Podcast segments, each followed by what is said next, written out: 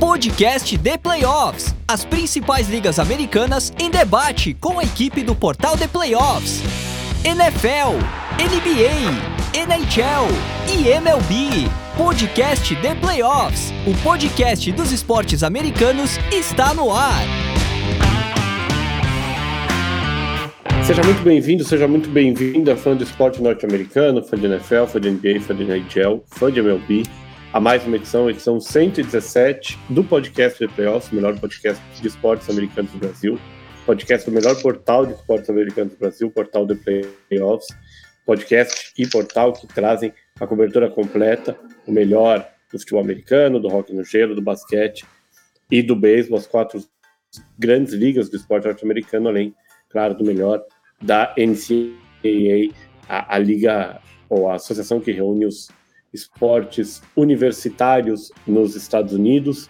É, a gente vivendo um momento muito legal, um momento de definição de duas das quatro grandes ligas, com os playoffs da NHL e da NBA.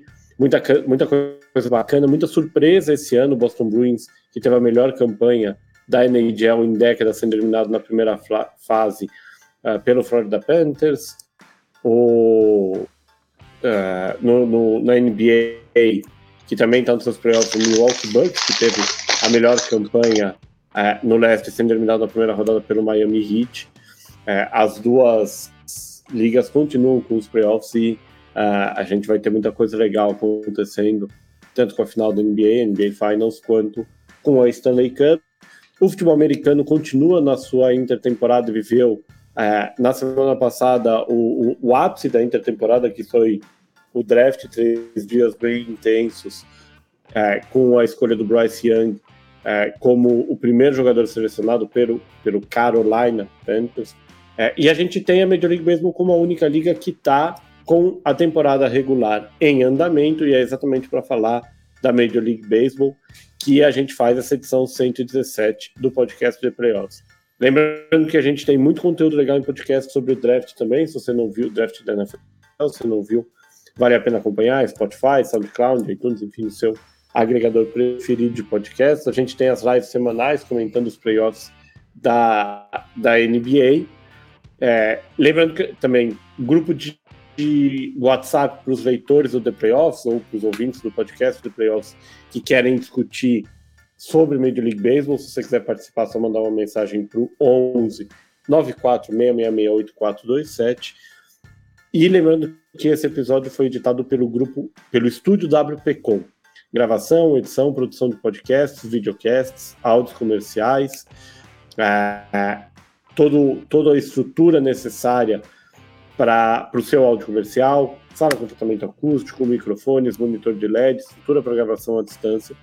Se você tem um conteúdo bacana que você precisa trabalhar, não tem tempo para editar, quer uma ajuda para melhorar para conversar, entender como melhor aproveitar essa ideia, chama o Pix, telefone WhatsApp 54 996205634, ou entra no site grupowpcom.com.br barra estúdio, é, ali você consegue dar uma olhada no que tem e, e o Pix te ajuda a tirar o seu projeto do papel. Mais uma vez, eu, Gabriel, mando na apresentação desse podcast 117 essa edição 117 do podcast de Playoffs. E a gente tem hoje a nossa bancada de, de especialistas aqui para discutir esse primeiro mês de temporada regular da Major League Baseball.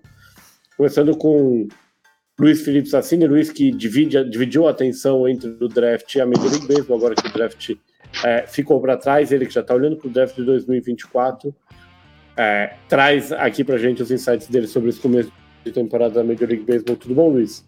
Tudo ótimo. Inclusive, não estou só olhando como é, para o DF 2024, como daqui a alguns dias é, vamos ter o, o, primeiro mock do draft de, de 2024 da, NFL lá no, no site do The Playoffs para todo mundo ler. E assim, sempre de olho, é, mesmo com, com o draft rolando, sempre de olho na MLB. Super surpreendido é, com o meu Chicago que vai falar mais, mais daqui a pouco sobre as grandes surpresas e, e os, os, as grandes quedas é, inesperadas. É, mas tem muita coisa para falar. Essa temporada da, da MLB que começou bem surpreendente. A gente também, direto do Rio Grande do Sul, nosso torcedor do New York Yankees, Fernando Rascado. Tudo bom, Fernando? Tudo bem, Gabriel? Tudo bem, Luiz Felipe? Mais um prazer participar mais uma vez, né? Falar desse primeiro mês aí que na Major League Baseball um mês parece são cinco meses de outros esportes, né? Tanta coisa que acontece, né? Também já queria aproveitar o espaço para parabenizar o Luiz Felipe ali pela, pela, pelo trabalho no, no draft da NFL. Acompanhei ali os, as lives no, no YouTube. Tá muito legal. Depois, em off, eu quero saber se os Rams fizeram um bom draft ou não, né? Porque essa é a minha preocupação. Como não tem primeira rodada, escolha primeira rodada, não são nomes mais desconhecidos, né? É, a gente, a gente conversa sobre isso depois da gravação. Tem, tem bastante coisa para falar. Ah, obrigado. o, o, quem, quem, como o Fernando acompanhou a live, especialmente a live do primeiro dia, viu o, o pessoal elegante ali na live. Uh, a gente que há alguns anos faz essa live já de de terno, às vezes foi de terno e gravata, esse ano foi terno e as jerseys dos, dos times da NFL. Como o Luiz falou. Excelente ideia gente... do, do, do Lucian, por sinal, que me matou de calor da, na, durante a live inteira. é, falando sobre, sobre Major League Baseball, a gente tem aí. Basicamente são cinco semanas, né? Mas a gente pode falar assim: primeiro mês de temporada completo. A maioria dos times por volta de 30 jogos. O calendário da Major League Baseball nunca é 100% regular, e a gente tem também muitos jogos adiados pela chuva. O, New York Mets, na última semana, teve jogo adiado no sábado, teve jogo é, adiado no domingo, teve jogo adiado na terça também, então o número de jogos é um pouquinho diferente, mas está todo mundo ali em volta de 30 jogos, que é cerca de 20% da temporada, e começa a ser um primeiro número para a gente trabalhar, né? Às vezes a gente vai assim, ah, o time tem oito derrotas, em 10 jogos, é muito pouco, isso não é nem 10% da temporada. É basicamente, no caso é, é, de uma temporada da NFL, a gente é, começar a criticar um time porque perdeu o primeiro jogo. É, hoje a gente já tem um número um pouquinho maior que começa a dar uma base é, de, de, o que, que é minimamente sustentável ou não. E a primeira pauta que a gente tem são exatamente as surpresas e as decepções desse começo de temporada, é, tanto em termos de jogadores, a gente tem. É, é, decepção ainda é um pouquinho mais difícil de falar, mas surpresa a gente já tem dados bem interessantes. Em relação a franquias, a gente tem alguns números aqui que chamam bastante atenção. Um deles, pelo menos, eu já imagino. Começando com você, Luiz, o que, que mais te chamou a atenção positivamente e negativamente nesse mês de abril? Bom, o que me chamou positivamente, eu não tenho como não falar, é a campanha é, do Pittsburgh Pirates. É, eu achava que era um time que ainda estava é, em processo de rebuild, né, e reformulando esse time para daqui a alguns anos é, tá, competir de verdade. Mas o time vem jogando muito bem, vencendo times considerados fortes é, e brigando diretamente pela divisão com o Milwaukee Brewers e a outra surpresa da divisão, o Chicago Cubs, que também me surpreendeu positivamente, mas eu esperava um pouquinho mais do time do que eu esperava do Pirates. É, o, o, o, time tem se encaixado de uma forma inacreditável, né? O, todo mundo jogando bem, o, o, o Bay tá jogando bem, o Jack Swinsky, o, o próprio Andrew McCutcheon, é, e é, é, um time que vem me surpreendendo muito positivamente. E do outro lado, né, quem me, me surpreendeu negativamente por enquanto tem que ser o, o New York Yankees, né, que fez tanta contratação no, no, no nessa off-season, gastou bastante, a gente achou que a, o investimento no Judge, trazendo o Rondon, que é, infelizmente tá, se machucou, é, trans, é, deixaria o time num patamar acima para vencer tudo que fosse possível, mas o time começa muito abaixo, pouquíssimos jogadores rendendo, né, não é só o Judge, que agora está machucado, não é só a falta do Rondon, os problemas de lesões é, na rotação. É, é, um, no geral, assim, o, o, o, time vem deixando muito abaixo e acho que a gente precisa começar a questionar seriamente é, o comando do, do, do Boone é, porque isso não passa só por talento dos jogadores, porque o, o, time em si, o elenco em si é talentoso, pode muito bem se recuperar na temporada, mas o início é assustador de ruim, não é, não é que foi só um, um início devagar, é muito assustador como o Yankees está tá, tá começando. Não à toa, hoje é o último da divisão, o último colocado da divisão, mais de oito jogos atrás do líder da divisão que é o Tampa Bay Rays, e também muito, muito atrás dos times que hoje, por exemplo, seriam o, os times de wildcard da, da, da Liga Nacional. Óbvio, está muito cedo para falar, que a temporada acabou, tudo pode mudar, tem muito chão ainda, tá esse, essa, essa distância, apesar de ser grande, há tempo para recuperar, mas o time começa, precisa melhorar muito, porque senão daqui um mês, um, dois, a gente já tá, vai começar a falar do Yankees como um time que vai vender seus jogadores na deadline, do que um time que está realmente brigando para conquistar a MLB nessa, nessa temporada. A gente comentou aqui durante a intertemporada é, que apesar da contratação do Carlos Rondon, o Yankees era um, um time que tinha um, uma profundidade razoavelmente limitada, especialmente em, em relação à rotação titular. É um time que, que investiu bastante, não só no Rondon, mas também, lógico, na renovação do Aaron Judge. É, e era um time que já trazia do ano passado alguns é, um cenário de falta de, de balanceamento é, no seu lineup também, né? Um time que dependeu bastante do Judge, mas um time que é, tinha algumas limitações em relação à, à velocidade, em relação à chegada em base, um time que dependia muito dos veteranos. E sendo a coisa mudou um pouquinho nesse aspecto com a promoção é, é, antes do Opening Day do Anthony Volpe, mas continua sendo um time que sofre muito com lesões, um time que depende muito do home run é, e um time que, que essa profundidade da rotação hoje, por conta de lesões, já não existe mais. É, até se o Fernando quiser falar um pouquinho mais sobre isso, como especialista no Yankees, pode também, mas também pode abordar é, outros times que surpreenderam e decepcionaram, ou eventualmente até outros jogadores que surpreenderam e decepcionaram nesse começo de ano. É, eu separei na minha colinha aqui duas franquias que estão decepcionando, né? Porque tem muita equipe ali que tá, ainda tá com 50% de aproveitamento, uma vitória para lá, uma vitória para cá, ainda tá lutando por, por, por, alguma coisa. Mas os Yankees e os Cardinals são duas equipes que estão devendo muito, né? Os Cardinals já têm 20 derrotas em 30 jogos, né? É muita coisa. Uma franquia que a gente está acostumada a chegar nos playoffs todos os anos. Tem ótimos jogadores como Arenado, Goldschmidt. Uh, tá passando uma transição, né? Com a aposentadoria do Molina e do Pulos, mas são dois jogadores que historicamente são importantes, mas que dentro de campo já não produzem tanto como outros anos, né? E mesmo assim a equipe sofre muito. Os, os starters não estão dando conta do Ricardo, do Nicolas, o Montgomery, uh, não estão correspondendo. É uma franquia que a gente está acostumado a ver sempre chegar longe, né? E é muito estranho ver na lanterna uma campanha tão abaixo assim, né? Os Yankees, como vocês bem falaram, né? Uh, a rotação era para ter Rondon com Cortez Severino. Hoje tem com e Cortez. O Severino está sendo machucado, está machucado mais uma vez. O Rondon não jogou ainda e aparentemente a lesão dele não está melhorando, então ah, não sabe quando ele volta. No ataque, a profundidade é muito pequena. O Judge se machucou, o Stanton se machucou, o Dono se machucou, ficou só a gurizada jogando. Eu sou muito a favor dos jogadores jovens, né? Espaço, serem promovidos. A gente nunca sabe se está encontrando o próximo hall da fama ali. Eu gosto realmente de ver a gurizada jogar. Mas eles não podem carregar o piano, né? E tá sobrando para eles. Então a gente tá vendo um aproveitamento muito baixo da maioria dos jogadores. O ataque não produz.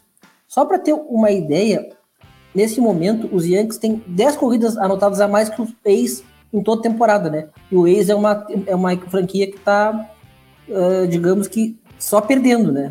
É a pior franquia, deve tá, é, deve estar tá com os piores números da, da história, da Major League mesmo, né? E os Yankees têm pouquinhas, poucas é corridas é, a mais. É. O Ace é um time de Double A jogando na Major League Baseball esse ano, é basicamente essa definição. Exatamente. Até eu queria acrescentar o Ace na lista das, das equipes que decepcionam, porque não basta ser ruim, né? O Ace está tá num nível acima da ruindade, né? Eu nunca tinha visto isso, porque, por exemplo, ano passado, o Washington foi a pior franquia da liga com 37%, perdeu 107 jogos. O Ace agora tem 20%. Então tá muito abaixo, é uma franquia muito decadente, desmobilizada, então também acaba sendo uma grande decepção, né? A gente sabe que, que a equipe era fraca, ninguém esperava muita coisa, mas decepcionar bastante. E nas franquias, ah, e falar sobre os Yankees, só para finalizar, o bullpen dos Yankees é muito bom, só que não tem closer, né? Então também acaba fazendo um problema. Esses, agora, segunda-feira, se não me engano, para quem está estudando essa semana, na, do dia 13 de maio, uh, os Yankees estavam ganhando o jogo na nona entrada e entregaram, porque não tem closer, né? O Gomes não é closer, e entregou mais um jogo, né? Então também o Yankees não tem close, não tem ataque e não tem starter, né? Então é um grande problema para a franquia que gasta bastante, como vocês falaram. E só para falar das equipes positivas ali que estão me agradando, eu acho que o Pittsburgh Pirates não tem nenhuma dúvida, né? Uma, uma campanha uh, muito acima da média, da expectativa.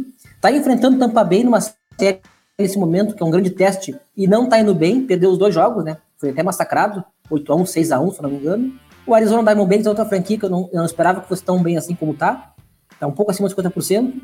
E o Tampa Bay, eu até destaquei na prévia da temporada que era uma equipe que eu achava que ia brigar pelo título da divisão, mas não esperava que fosse tão bem assim, né? Uma, uma equipe está muito à frente, uh, uh, uma campanha impecável, mal perdeu em casa, 25 vitórias, 6 derrotas. Só para ter uma ideia, já está nove jogos na frente dos Yankees, né? Que seriam um, um adversário pelo título da divisão.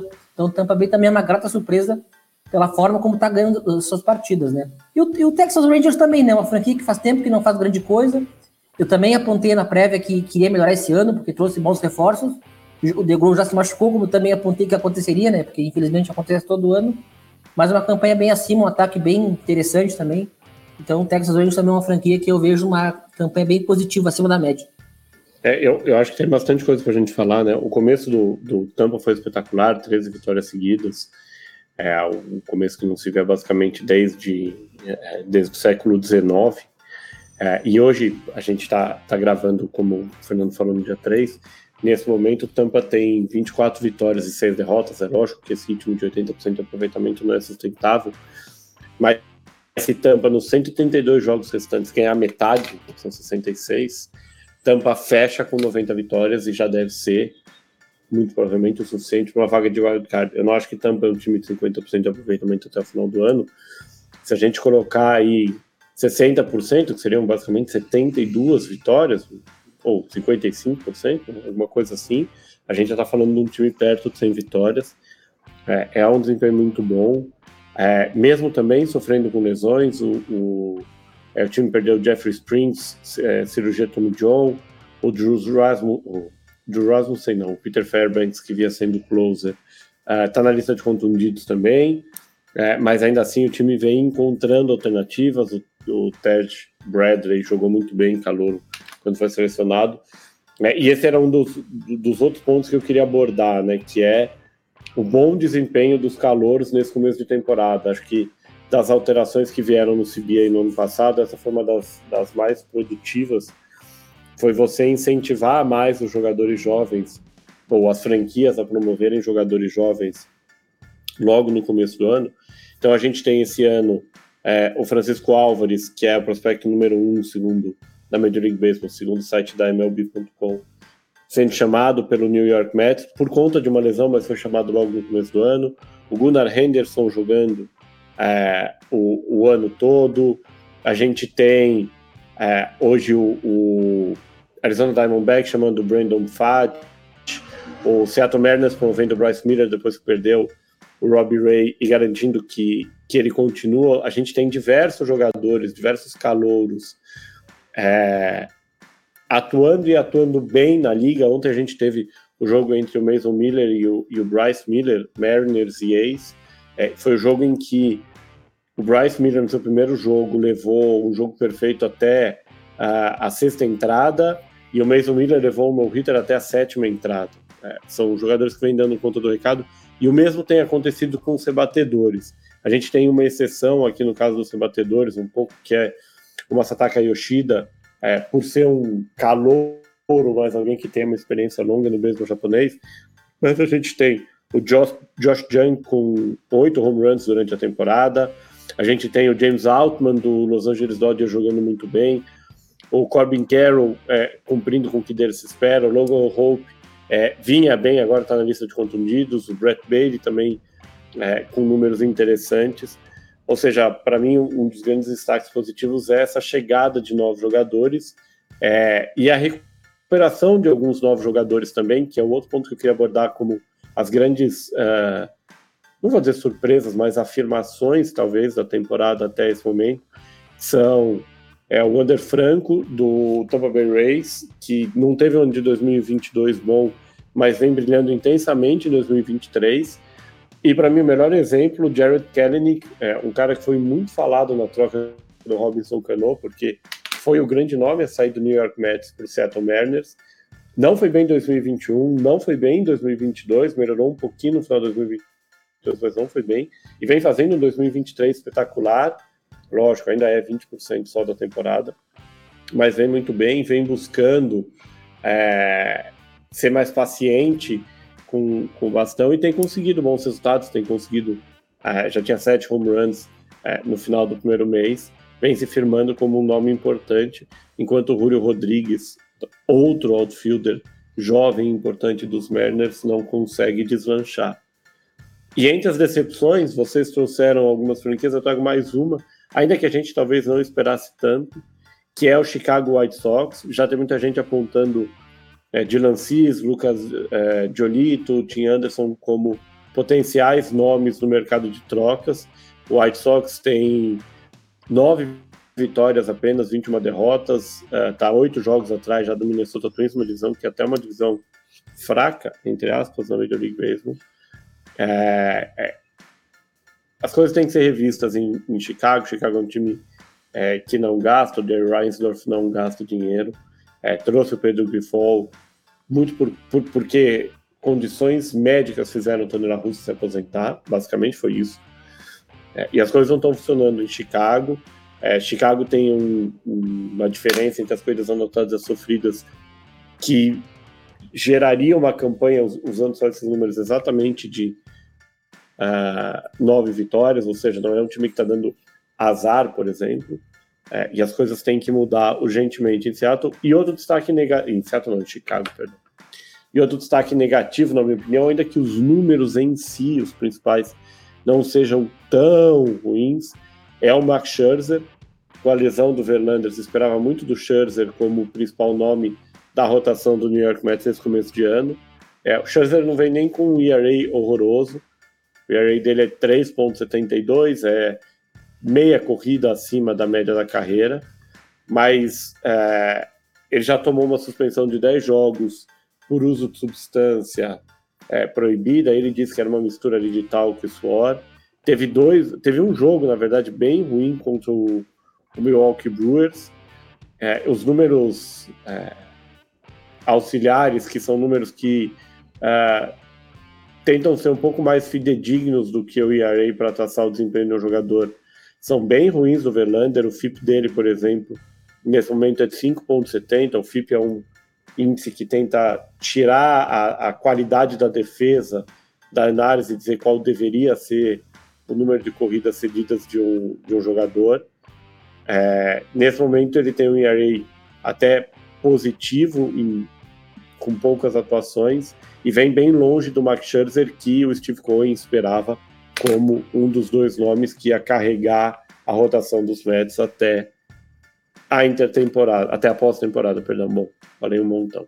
É, vamos passar para o próximo tema, que acho que é um tema relevante também. Eu vi, inclusive, essa discussão bastante na imprensa americana agora depois do mês, que são que é o impacto das mudanças nas regras é, para o jogo em si, né? A Major League Baseball colocando bases maiores, banindo shift, é, impedindo que o arremessador o tempo todo fique jogando a bola para a primeira base para tentar manter um eventual corredor perto da base e principalmente instituindo relógios de tempo para arremessadores e rebatedores numa tentativa que até o momento vem se mostrando extremamente bem sucedida para esse objetivo principal de diminuir o tempo de jogo. A gente tem hoje jogos durando em duas horas e meia, mais ou menos, antes a gente tinha esse número um pouquinho acima de três horas Começando agora pelo Fernando. Fernando, qual que é a sua, sua avaliação como, é, como torcedor também, como espectador, como conhecedor, do impacto que essas regras tiveram, é, o que você caracteriza como positivo e o que, que você acha que mexeu demais com o jogo? Olha, eu, eu, não, eu não decidi ainda se eu gostei ou se eu me acostumei com as mudanças, né? Porque na primeira semana, quando começou a temporada, só se falava do tempo do jogo, né? Do tempo do jogo. E realmente pareceu rápido demais, até, até pareceu que passou do limite, assim. Eu vi um jogo, até anotei aqui, lá na primeira semana, acho que foi ex, não, ex não, Mariners Indians. Eu vi esse jogo, o tempo deu 2 horas e 14 minutos. Hoje é basicamente um tempo do jogo de futebol, né? Já que tem bastante acréscimo, né? Então ele equivale a uma transmissão do jogo de futebol. Então tá rápido demais, né? Mas ao passar do tempo, acho que a gente se acostumou Então parece que agora já ficou uma coisa natural, né? Então para mim não, não tá atrapalhando nem ajudando. Tá uma coisa natural já. Então me acostumei. A, a que mais me incomodou, assim, que, que eu acho que não precisava, era do shift, né? Porque se o cara rebate só para um lado, ele que treine para aprender a rebater para o outro, né? A, a, defesa tem que ter a mobilidade dela defender como ela quiser. Se ela quiser botar os oito, eh, os sete uh, jogadores ali, tirando o catcher e o pitcher, para ficar tudo de um lado só, ela tem direito. Eu acho que ela, essa mobilidade tinha que ter. Então essa regra aqui não, que não me agradou. Ela que está favorecendo jogadores como o Joe Galo, né? Que, tá, que sempre rebate o mesmo lado, que vem com aproveitamento muito baixo nos outros anos, e sendo deu uma melhorada. Tá batendo mais home runs também, né? Apesar que isso não tem muito a ver. Mas eu, essa regra que me incomodou mais. Agora, o tamanho da base, tempo do jogo, eu acho que eu me acostumei bem. Não tá me atrapalhando para curtir o esporte, curtir as partidas em si. Luiz. É, na verdade, as regras, assim, me preocupa um pouco o pitch clock e a intolerância é, com ele, por exemplo, o, o, fato que aconteceu com o Cole Bellinger é, na volta a, ao, ao Dodger Stadium, que ele estava sendo ovacionado pela torcida do Dodgers, e por conta disso, o, ele acabou tomando um auto strike por ter demorado para entrar no batter box, box. E era uma situação totalmente inusitada que acho que deveria ter sido um, tido um pouco de relevância por parte dos umpires e que era uma homenagem que a torcida adversária estava fazendo e acabou sendo é, manchada por conta disso mas as regras em si assim não têm me incomodado, né? Eu, eu tenho gostado do, ritmo do jogo, os jogos estão mais rápidos, né? Pelo menos na minha sensação. Eu acho que na, na, no tempo, se, for, se a gente for pesquisar, realmente eles estão mais rápidos do que o ano passado. E, e eu acho que os jogadores acabam se adaptando, né? De, de alguma forma é, a tudo isso. É, no, nas primeiras semanas eu, eu achei que eu, que eu vi um, um, uma vantagem dos rebatedores sobre o, os, os, arremessadores por causa de, dessas novas regras, mas eu acho que já no final, no decorrer desse mês, isso já se equilibrou um pouco eu, e as mudanças em si não me incomodam tanto, é, para falar a verdade. É, eu, eu tendo a concordar com o Fernando, eu acho que eu, na época que as mudanças foram anunciadas, eu já tinha falado isso aqui no podcast.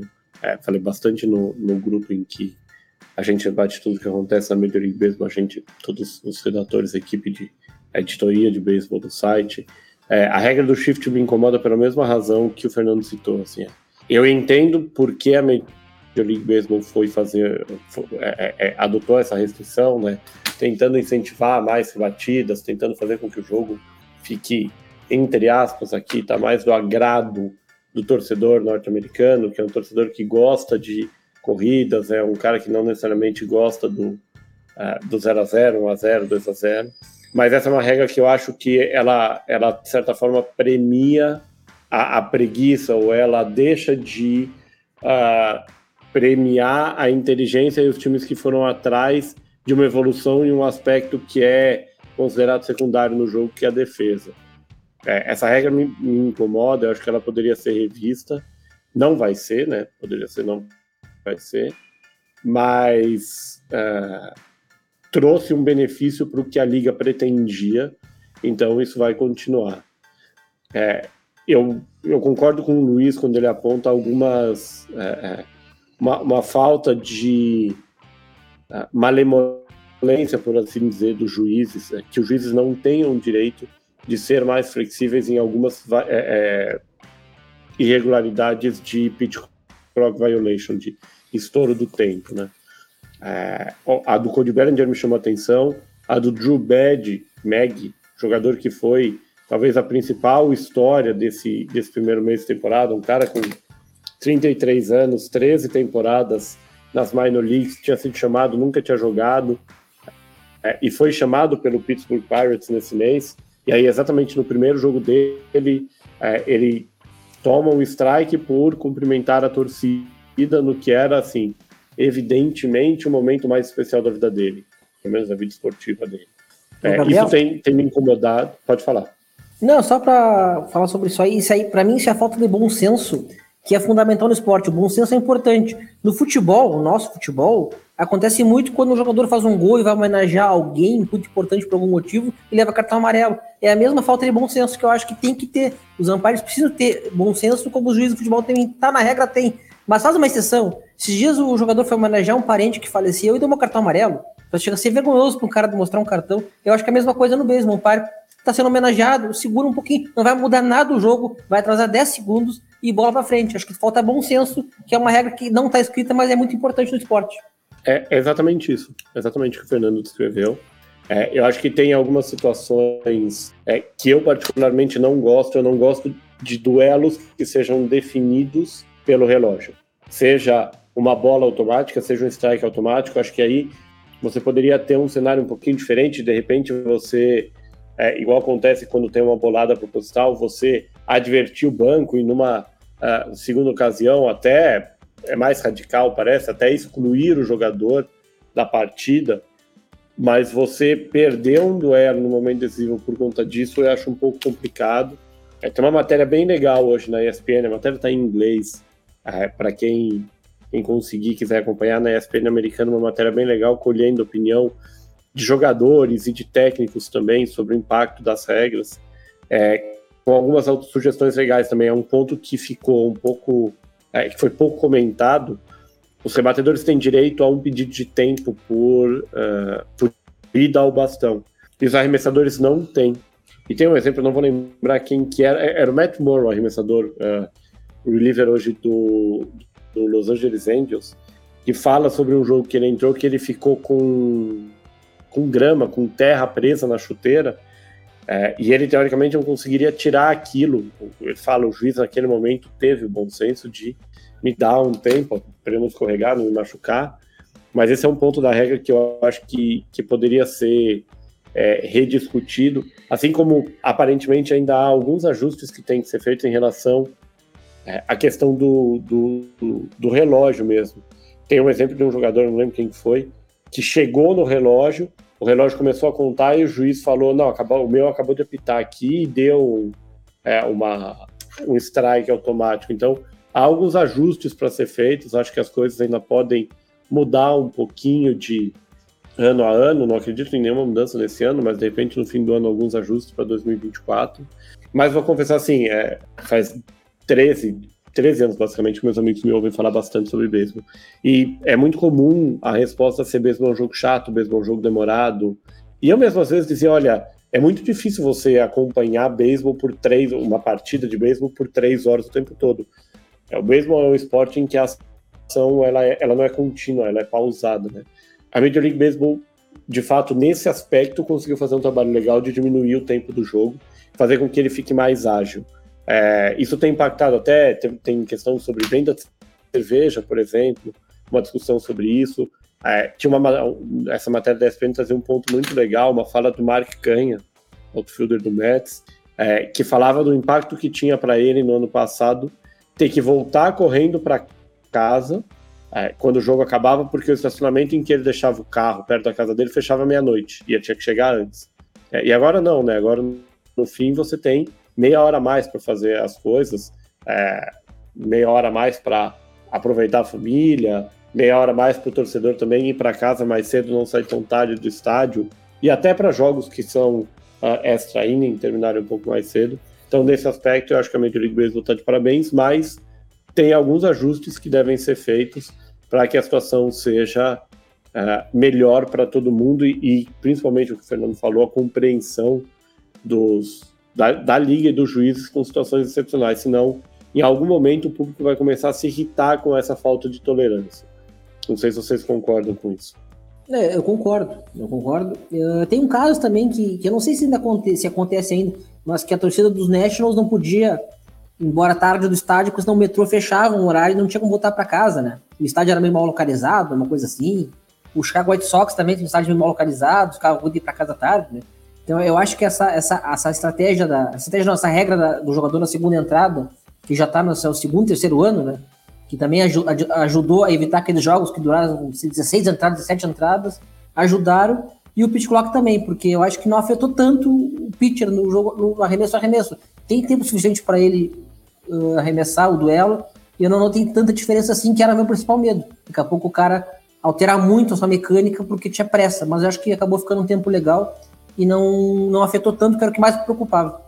É, eu concordo. Eu acho que, que eu falei, eu acho que teve um, umas semanas de adaptação, assim, é, e alguns, alguns pitchers estão sentindo mais do que, do que outros, mas decorrer desse mês eu, eu acredito que tudo foi se adaptando, assim, e, e os, os pitchers já estão mais é, acostumados com, com o pitch clock, tanto que a, nos últimos dias a gente viu arremessadores que foram longe é, né, em jogos perfeitos, no hitters, é, coisas que não chegaram nem perto de acontecer nas primeiras semanas. Então acho que foi uma, uma pequena adaptação que foi, acabou sendo rápida e, e não está atrapalhando o jogo, assim. Né? Acho que tanto os arremessadores, é, os arrebentadores também tiveram uma certa vantagem e, e rebateram mais, mas ao mesmo tempo não foi algo que foi totalmente desastroso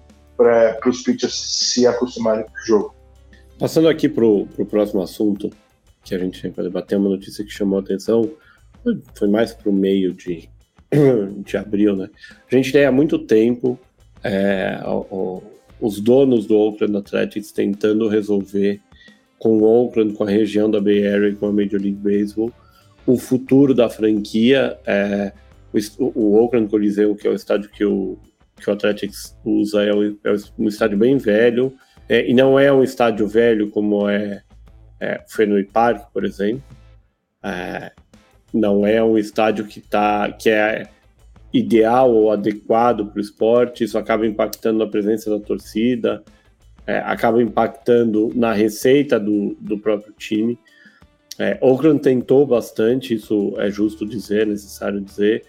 É, o São Francisco Giants, que tem direito de veto sobre algumas localizações, algumas áreas na região da Bahia de São Francisco, é, acabou vetando algumas das opções mais interessantes e no meio de abril o, é, o ex, a, a, os proprietários do ex fecharam um acordo com a cidade de Las Vegas para compra de um terreno de 49 é, acres perto da, da região uh, da Strip em Las Vegas, que basicamente significa que muito em breve os Oakland A's deixam a Califórnia e voam é, para Nevada, voam para Las Vegas, constituindo então mais um time das quatro grandes ligas da, dessa que é a capital norte-americana, capital mundial, por assim dizer, é, do jogo, uma cidade que tem uma economia é, muito ligada aos cassinos e que já tem hoje é, os Raiders na NFL e os Golden Knights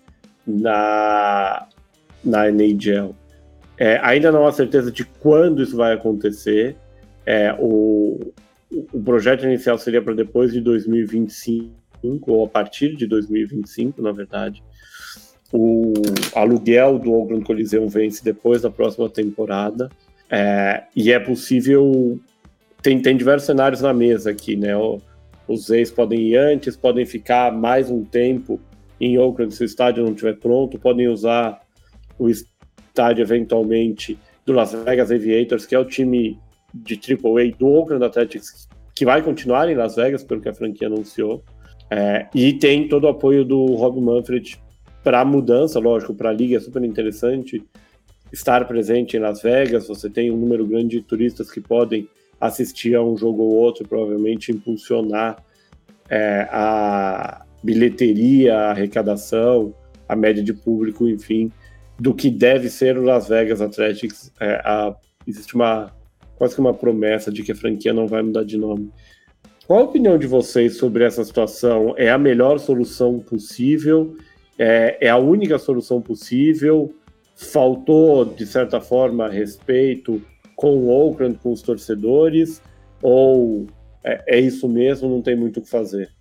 Olha, acho que a, situação não está sendo bem, bem lidada né, entre uh, o comando da franquia, o dono e, é, e os torcedores, obviamente, mas ao mesmo tempo é, eu vejo o, Oakland A's com o estádio vazio há mais de 10 anos, é, o estádio sem reformular e o time querendo ajuda da cidade, em que outras cidades eventualmente vão fazer. E eu acho que é uma situação inevitável e acho e que eu espero que seja feita rapidamente a mudança do time para Las Vegas, porque é para mim a solução correta. É, o time já deveria ter mudado da cidade, né? Quando o, o beisebol atual é, começou a ficar muito caro pro, pro que a, a franquia consegue tirar da cidade de Oakland.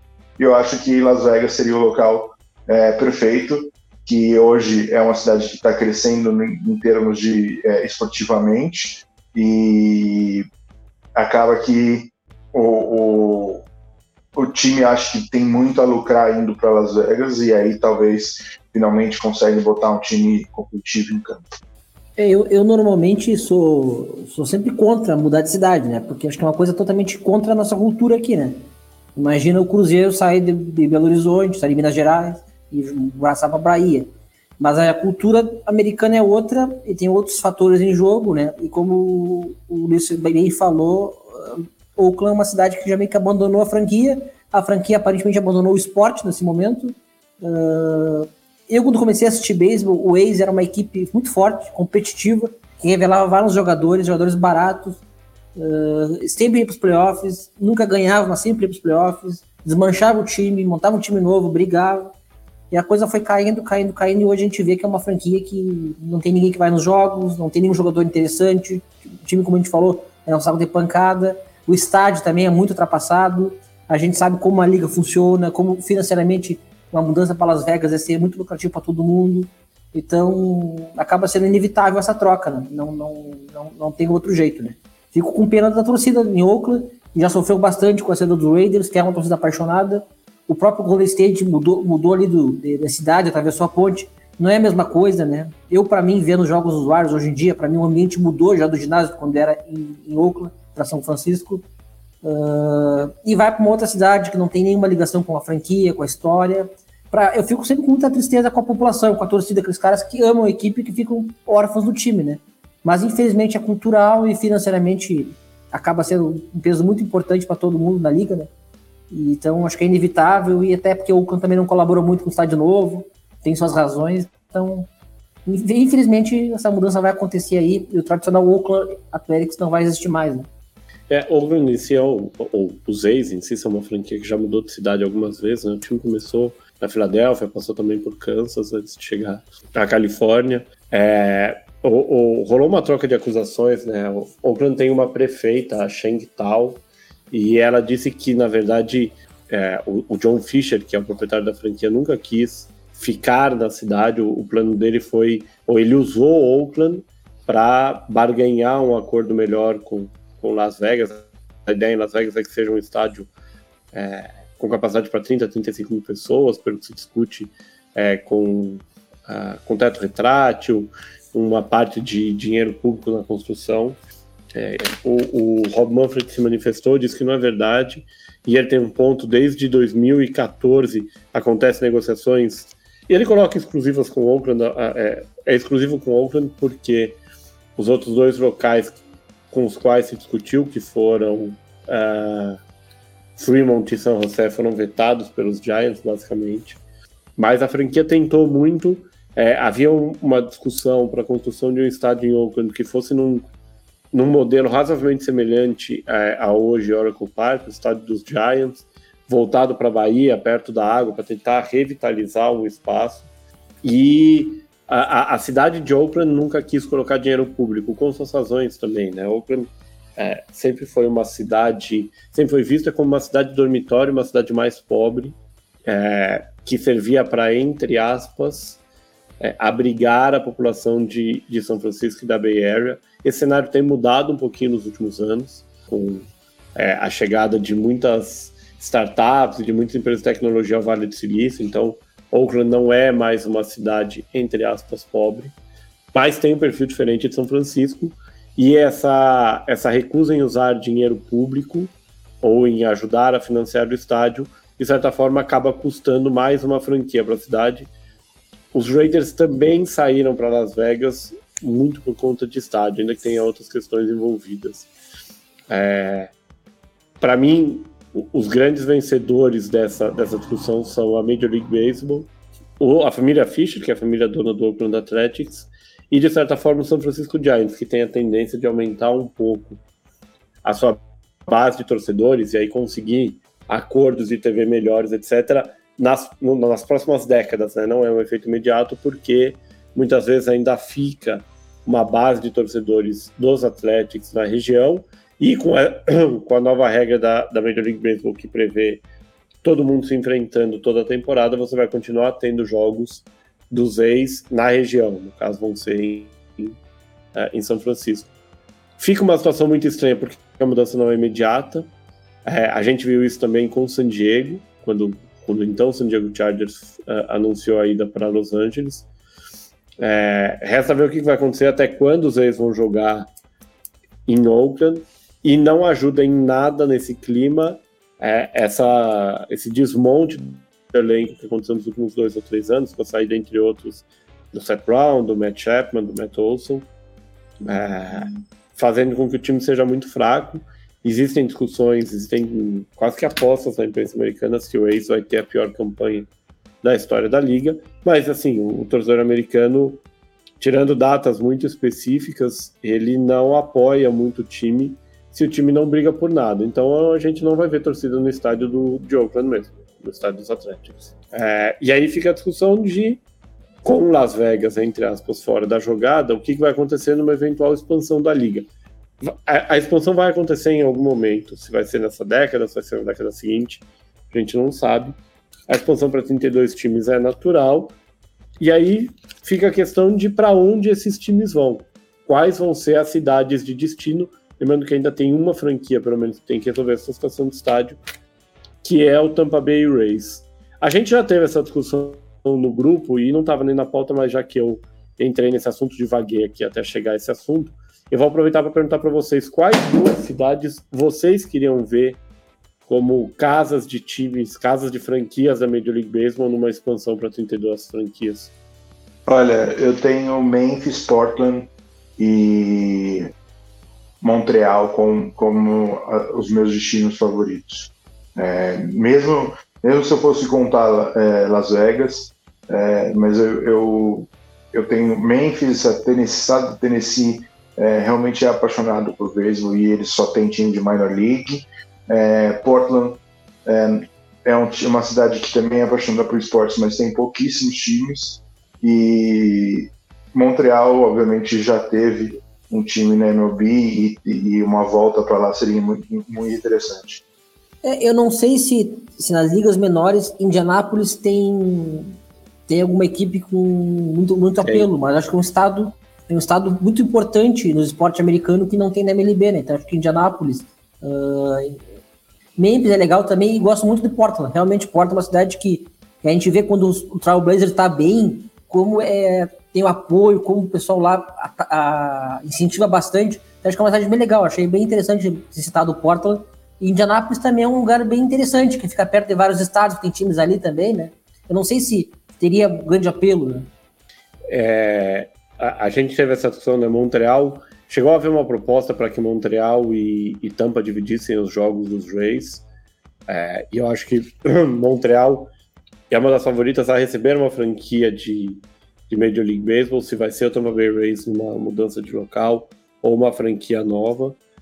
É, e aí, pensando em Montreal como uma, uma expansão, o outro time basicamente deveria vir do Oeste. O Luiz e o Fernando falaram em Memphis. Aparentemente é um grupo em Nashville se movimentando. É, e aí é, há uma questão que é a divisão é, dos times de Tennessee das quatro grandes ligas entre as cidades. A gente tem o Nashville Predators na NHL, o Memphis Grizzlies é, e o Tennessee Titans na, na NFL, o Grizzlies na NBA, lógico. É, e eu vou confessar que depois do último fim de semana, é, seria muito legal ver uma franquia, não vai acontecer, mas seria muito legal ver uma franquia da Major League Baseball e uma temporada regular inteira na cidade do México.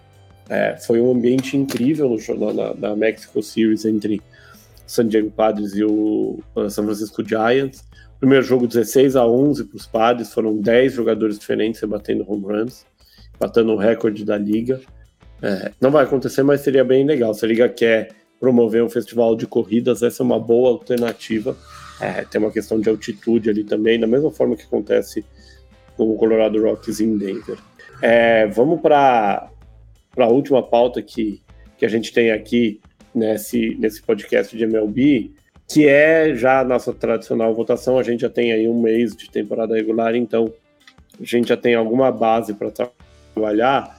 E o desafio para o Luiz e para o Fernando é eleger o Cy Young, o MVP, já que normalmente o MVP vai para um rebatedor, de cada uma das duas ligas, baseado nessa, nesse primeiro mês de temporada regular. É, a gente começa aqui com a Liga Americana e depois vai para a Liga Nacional. Começando com você, Fernando, o MVP e o Cy Young da Liga Americana?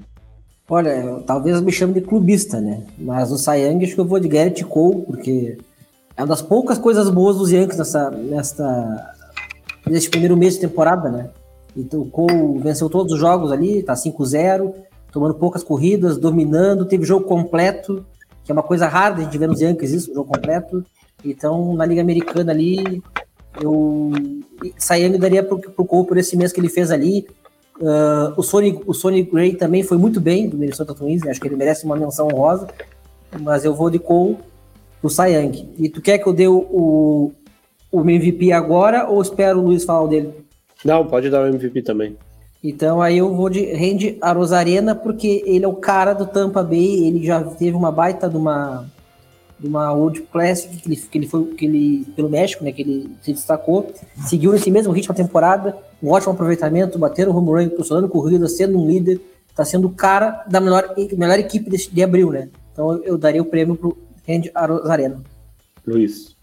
Eu, eu, ele falou do Sonny Gray é realmente uh, quem é o meu voto nesse momento, apesar do Joe Ryan também ser bem merecedor, mas o Sonny Gray é, com com o ERA minúsculo, né, de 0,77, é, em bom número de strikeouts, é, tem jogado no, na, no, nível daquele Sonny Gray que a gente que ficamos encantados quando ele estava lá em Oakland, é, e ele está jogando num nível excelente. Acho que se ele manter, vai ser muito difícil alguém fazer algo, algo na, na Liga, Nacional, na Liga é, Americana é, para tirar esse, essa, esse título de Cy Young dele no, na, nessa temporada. Para mim, ele é o, o inicial favorito assim, para o Cy Young.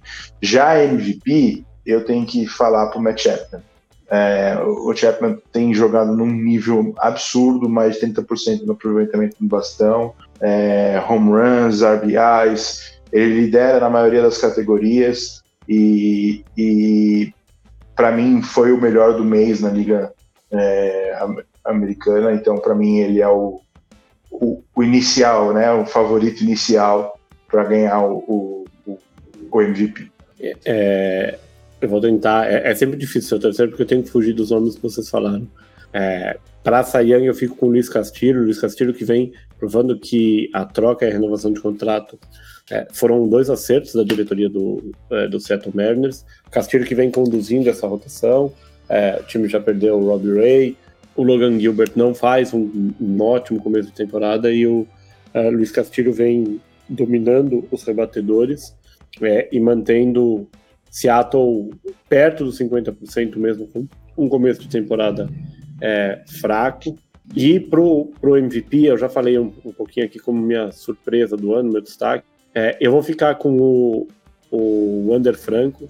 É o Franco que fez uma temporada de 2022 que não provou ou não justificava a renovação de contrato, o maior contrato da história dos Rays, e vem muito bem nesse começo de, de 2023. É, somando uma, uma vertente nova para essa atuação, que é o roubo de bases, ele já tem sete roubos de bases, é, tem um, um, aproveitamento acima de 30%, é, vem rebatendo home runs também, vem anotando corridas, vem impulsionando jogadores também, vem ancorando junto com a Rosarena é, o, o lineup dos, é, dos Rays, e num time que usa muito é, as variações de lineup para aproveitar os melhores matchups, vem sendo um dos poucos caras que é titular praticamente todos os jogos, então esse seria o meu voto. Passando agora para a Liga Nacional, agora a gente começa com o Luiz. Luiz, quem seria o seu Young e o seu MVP Nacional? É, eu gostaria muito de dizer o Corey Bellinger como o candidato para MVP, é, mas eu, eu acho que tem argumentos muito fortes para isso, né? Porém, é, apesar do Bellinger ter mais home runs e mais RBIs do que o, o, o, Acunha, o Acunha tem um pouco mais de aproveitamento de bastão e foram 14 bases roubadas é, nesse primeiro mês. Então, a Cunha vem para fazer algo espetacular e ter recordes é, quebrados, provavelmente. E, e se ele cumprir com essa façanha, continuar nesse nível, vai ser muito difícil tirar o MVP do, do, do Acunha. Já o, o Sayang, é, eu, apesar de eu acreditar que o, o Clayton Kershaw tem os seus, os seus argumentos para a posição de, de MVP, hoje eu, eu digo que ficaria entre o, o, Spencer Strider e o Justin Steele. É, o Strider tem um aproveitamento bizonho de, de strikeouts é, nessa temporada, mas eu dou uma sequência assim pro, pro, pro Justin Steele, porque ele, o que ele está fazendo ainda ninguém esperava. É, um ERA baixíssimo, baixíssimo, baixíssimo. O time do, do Chicago Cubs, quando ele está em campo, é, é muito difícil o time perder um jogo com ele, porque os, os times adversários não, basicamente quase não consegue chegar em base, quanto mais anotar corridas. É, então, meu voto hoje vai para Justin Steele. Fernando. É, a Liga Nacional eu tive mais dificuldade para chegar no nome, né? Eu tava ali, a Cunha, o Pete Alonso, o Pete Alonso com um monte de home run, com, um monte de corrida, o Acunha também com os números fantásticos. E aí, na hora assim, ah, não tem como não ser no Acunha, né? Por tudo que ele tá fazendo, eu tenho que repetir o mesmo voto do colega, mas Uh, o Acunha, impressionante, aproveitamento alto, bate com a Moran, rouba a base, impulsiona, é um líder, faz de tudo. Se ficar saudável, tem tudo para ter uma temporada histórica. Né? E para Cy Young, eu vou pegar um nome diferente, assim, que é o Zach Gallen, do Arizona, né? Porque como é para avaliar o mês de abril, no mês de abril ele teve quatro jogos seguidos sem sofrer uma corrida, e em três desses jogos teve mais de 10 strikeouts. Então também é uma sequência absurda, os números não são os mais lindos, comparar com os, com os tops ali, mas eu acho que merece o prêmio em abril, porque quatro jogos seguidos, sem sofrer uma corrida e com mais de 10, com mais de 10 strikeouts e, e nenhum walk, só um walk, na verdade. Então também são números absurdos, então eu vou dar uma moral pro Zach Gallen aí, para mim, foi o arremessador do mês aí da Liga Nacional aí, que seria o Sayang. É, eu vou começar pelo, pelo Sayang aqui, que, é, que eu acho que é, é, é muito legal ver o, o Clayton Kershaw na discussão. É, eu sempre digo, sem clubismo, assim, o Kershaw foi o melhor arremessador que eu vi nesses mais de 10 anos que eu acompanho o Major League Baseball, arremessador mais dominante, mais do que Verlander, mais do que Scherzer. É, talvez se compare só ao Mariano Rivera, mas eu tenho para mim que eu comecei a acompanhar beisebol depois do auge do Rivera, não que o final da carreira dele tenha sido ruim, mas não foi a melhor fase da carreira dele. E ver o Kershaw com cinco walks cedidos em 38 innings, isso dá basicamente um walk, um pouquinho mais de um walk por, por jogo, com 41 strikeouts, é, cedendo basicamente nada de, de rebatidas também, é, cedendo um home run, é, aliás, perdão, quatro home runs, falei errado. É, é muito legal é, e, e, é muito importante para Los Angeles numa temporada em que se falou muito de, de San Diego, de de repente o fim da hegemonia dos Dodgers na, na divisão oeste da Liga Nacional é muito legal ver o Kershaw é, mantendo o time na liderança da divisão nesse momento, com um começo que talvez não é o que o torcedor dos Dodgers estão acostumados. E olha que coisa incrível, né? Os Dodgers têm, é, nesse momento, 60% de aproveitamento entre vitórias e derrotas, a gente está falando que é pouco. Mas seria o meu voto de, de Cy Young. É, e de MVP eu vou ficar também é, em Los Angeles. Eu também falei um pouquinho do é, como, como uma das surpresas da temporada, que é o James Altman. O Altman não vai ganhar o Cy Young, o, o prêmio de MVP, enfim. Aliás, eu acho que não vai ganhar, né? É, é um cara que, que é, apareceu esse ano na Major Mas pode muito bem ganhar o Hulk. O Hulk, Hulk of the Year tem, tem uma chance razoável. É, ainda é muito cedo, mas tem uma chance razoável. É, vem fazendo uma ótima temporada. É, já tem sete home runs, tem três rebatidas triplas. Em um pouquinho mais de um mês de temporada é bastante coisa. É, vem se firmando na defesa também, vem conseguindo roubar bases. Não é um Ronald Acunha, mas é um cara que já tem quatro bases roubadas no ano. É, e é um cara que ajudou o, o, Dodgers que teve muitos problemas, né? O Justin Turner foi embora, é, o Gavin Lux se machucou no começo do Spring Training, não joga nessa temporada. É, o Mookie perdeu alguns jogos e aí quando voltou teve que ser usado no infield também como shortstop, primeira vez dele como shortstop na Major League Baseball. E o Altman vem ajudando a, a, a controlar eventuais danos e até manter em alto nível o outfield dos Dodgers. Então é, é quase que uma menção honrosa aqui, porque o desempenho da Cunha é incrível, mas seria o meu voto aqui para a gente fugir um pouco da unanimidade. É, e é isso, com, com essa votação a gente encerra aqui essa edição 117 do podcast uh, The Playoffs, podcast que tratou de tudo do primeiro mês da temporada regular da Major League Baseball. É, o mais legal da Major League Baseball, para mim, uma das coisas mais legais é essa. A gente, quando a gente fala de primeiro mês da NFL, por exemplo, já foi basicamente um quarto da temporada. Quando a gente fala de primeiro mês da Major League Baseball, ainda tem seis meses de beisebol para a gente ver. É muito legal, tem jogo todo dia, vale a pena acompanhar. É, tem muito jogo à tarde, especialmente de segunda-feira, quarta e quinta-feira também tem jogo à tarde. Então, quem, quem conseguir dar uma olhada final da tarde, voltando do trabalho, vale bem a pena. Lembrando que a gente tem, para você que quer conversar mais, quer bater mais papo, às vezes que até está começando agora, quer entender mais sobre o esporte, a gente tem um grupo de WhatsApp só para os leitores do The Playoffs que curtem MLB. Pra você participar, manda uma mensagem para o 11 94666 8427. É, e lembrando que a gente tem muito conteúdo no site do The Playoffs também, e também muito conteúdo sobre futebol americano, uh, basquete e, e hockey, sobre a cobertura dos playoffs da NHL e da NBA. E lembrando que essa edição foi produzida pelo estúdio WPcom.